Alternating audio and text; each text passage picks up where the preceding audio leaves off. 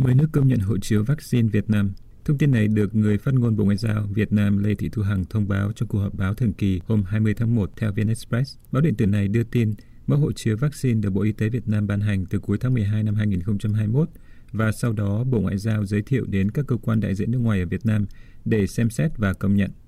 Bà Hằng được trích lời nói rằng hiện hộ chiếu vaccine của Việt Nam đã được các đối tác gồm Nhật Bản, Mỹ, Anh, Australia, Ấn Độ, Belarus, Campuchia, Philippines, Palestine và Maldives công nhận. Trong cuộc họp báo theo VN Express, bà Hằng cũng cho biết thêm rằng Việt Nam đang công nhận hộ chiếu vaccine của 79 quốc gia và vùng lãnh thổ đã được giới thiệu chính thức đến Bộ Ngoại giao. Bà được trích lời nói thêm rằng đây là cơ sở để người ở nước ngoài nhập cảnh Việt Nam từ 79 nơi này được giảm bớt thời gian cách ly tập trung xuống còn 3 ngày và có thể rút ngắn thời gian cách ly cho người đã tiêm đủ liều vaccine COVID-19 hoặc đã khỏi bệnh. Liên quan tới việc tiêm vaccine ở Việt Nam, theo Cổng Thông tin Chính phủ VGP News, trong ngày 19 tháng 1 có 1 triệu 060.059 liều vaccine phòng COVID-19 được tiêm. Theo VGP News, tới nay tổng số liều vaccine đã được tiêm là 172 triệu 714.400 liều, trong đó tiêm mũi 1 là 78 triệu 789.865 liều, tiêm mũi 2 là 73 triệu 308.371 liều và tiêm mũi 3 là 20 triệu 616.164 liều. Cũng theo Cổng Thông tin Chính phủ Việt Nam, tính từ đầu dịch tới nay, Việt Nam đã ghi nhận 2 triệu 094.802 ca nhiễm. Tới nay, tin cho hay Việt Nam đã ghi nhận 108 ca mắc biến thể Omicron. Việt Nam đã gửi yêu cầu đề nghị Nhật Bản khẩn trương điều tra một kẻ nặc danh đã đe dọa bắn rơi chuyến bay VN5311 của Vietnam Airlines hồi đầu tháng Giêng.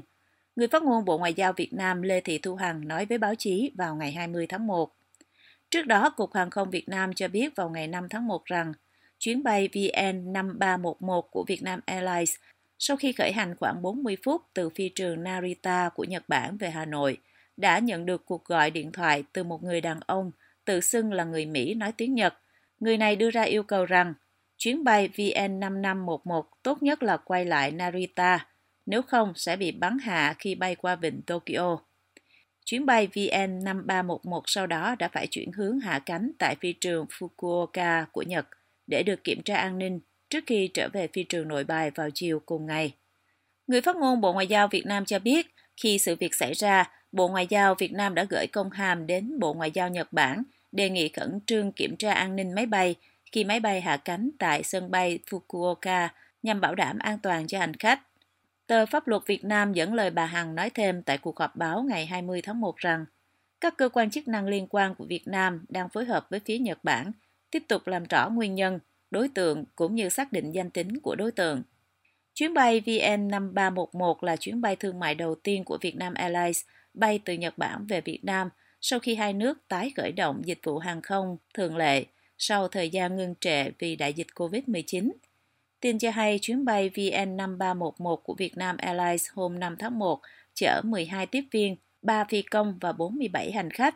Phần lớn hành khách trên máy bay là người Việt trở về nước sau một thời gian làm việc tại Nhật Bản. Đại sứ quân Anh ở Hà Nội cho biết rằng quân đội nước này mới chia sẻ kinh nghiệm với Việt Nam về các hoạt động gìn giữ hòa bình của Liên Hợp Quốc. Tùy viên Quốc phòng Vương quốc Anh cùng với các chuyên gia của quân đội Anh đã có cuộc trao đổi rất hữu ích với Cục gìn giữ hòa bình Việt Nam nhằm giúp đội công binh và các lực lượng sắp triển khai đến Abyei tại Sudan, Nam Sudan, theo thông tin Đại sứ quán Anh viết trên Facebook hôm 16 tháng 1. Cơ quan ngoại giao này nói thêm rằng Bộ Quốc phòng của Vương quốc Anh đã tư vấn cho việc triển khai lần đầu tiên của lực lượng gìn giữ hòa bình của Việt Nam tới phái bộ Liên Hợp Quốc tại Nam Sudan và tự hào được hỗ trợ Việt Nam trong nhiệm vụ thứ hai này. Việt Nam tham gia vào lực lượng gìn giữ hòa bình Liên Hợp Quốc từ năm 2014. Tính đến nay, Bộ Quốc phòng Việt Nam đã cử tổng cộng 61 lượt sĩ quan cá nhân tới phái bộ Nam Sudan và Cộng hòa Trung Phi, trong đó có 8 nữ quân nhân. Ngoài ra hiện nay Việt Nam đang có 3 sĩ quan đang làm việc tại trụ sở Liên Hợp Quốc và 189 cán bộ nhân viên trong đội hình Bệnh viện giã chiến cấp 2. Theo Bộ Quốc phòng Việt Nam, tại hai phái bộ Nam Sudan và Cộng hòa Trung Phi, các sĩ quan của Việt Nam đảm nhận các nhiệm vụ như quan sát viên quân sự, tham mưu tác chiến, tham mưu tình báo, tham mưu trang bị, tham mưu huấn luyện, tình báo và truyền thông. Bộ Quốc phòng Việt Nam tuần trước thông báo rằng Trung tá Đỗ Anh, một quân nhân tham gia vào lực lượng gìn giữ hòa bình Liên Hợp Quốc, qua đời ở Trung Phi. Bộ Quốc phòng Việt Nam và truyền thông trong nước nói rằng ông Đỗ Anh hy sinh nhưng không cho biết nguyên nhân tử vong.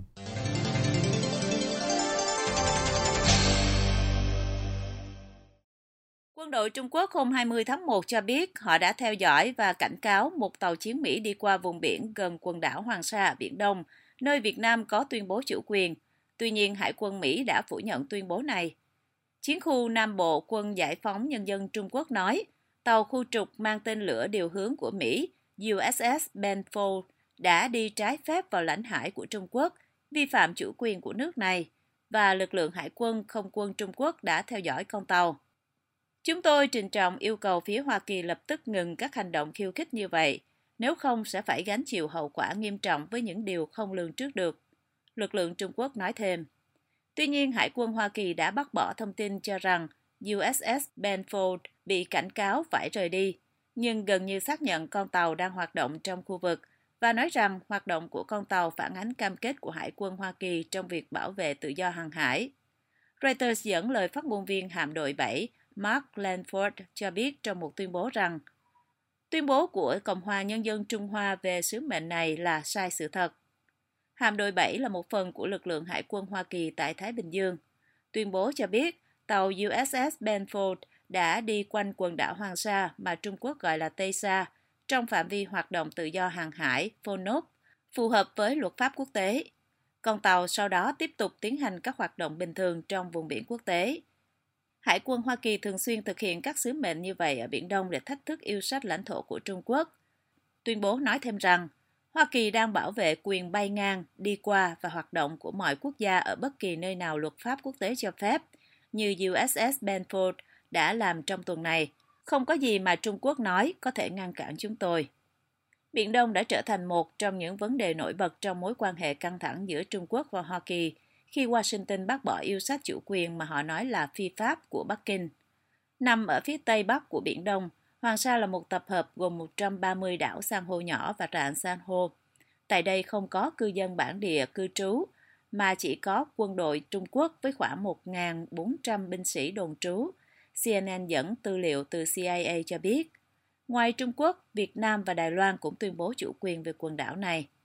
CNN dẫn tuyên bố của Hải quân Mỹ cho biết, việc tàu Benfold thực hiện sứ mệnh cũng thách thức tuyên bố chủ quyền của Việt Nam và Đài Loan. Tuyên bố của Hải quân Mỹ nói, cả ba tuyên bố chủ quyền đều yêu cầu phải có sự cho phép hoặc thông báo trước khi tàu quân sự tham gia đi lại vô hại trong vùng lãnh hải. Theo luật quốc tế, tàu của tất cả các quốc gia, bao gồm cả tàu chiến của họ, được hưởng quyền đi lại vô hại trong lãnh hải. Việc đơn phương áp đặt bất kỳ yêu cầu xin phép hoặc thông báo trước nào đối với việc đi lại vô hại là trái pháp luật. Trong khi Việt Nam và Đài Loan chưa lên tiếng gì về hoạt động của tàu USS Benfold, Hải quân Trung Quốc ngoài tuyên bố theo dõi, giám sát và xua đuổi tàu Mỹ còn nói thêm rằng những gì Mỹ làm đã xâm phạm nghiêm trọng chủ quyền và an ninh của Trung Quốc, đồng thời là một bằng chứng cụ thể nữa cho thấy nước này đang theo đuổi bá quyền hàng hải và quân sự hóa Biển Đông. Sự thật minh chứng đầy đủ rằng Mỹ là kẻ gây chiến ở biển Hoa Nam, tức Biển Đông, và kẻ hủy diệt lớn nhất đối với hòa bình và ổn định ở Biển Đông. Phát nguồn viên làng Ford hôm 20 tháng 1 cho biết đây là đợt phô nốt thứ hai trong năm nay nhằm chống lại yêu sách chủ quyền của Trung Quốc ở Biển Đông. Tàu USS Benfold cũng đã di chuyển gần quần đảo Trường Sa vào hôm thứ Ba. Trước đó, tàu chiến của Mỹ đã thực hiện chuyến đi ở khu vực quần đảo Hoàng Sa vào ngày 12 tháng 7.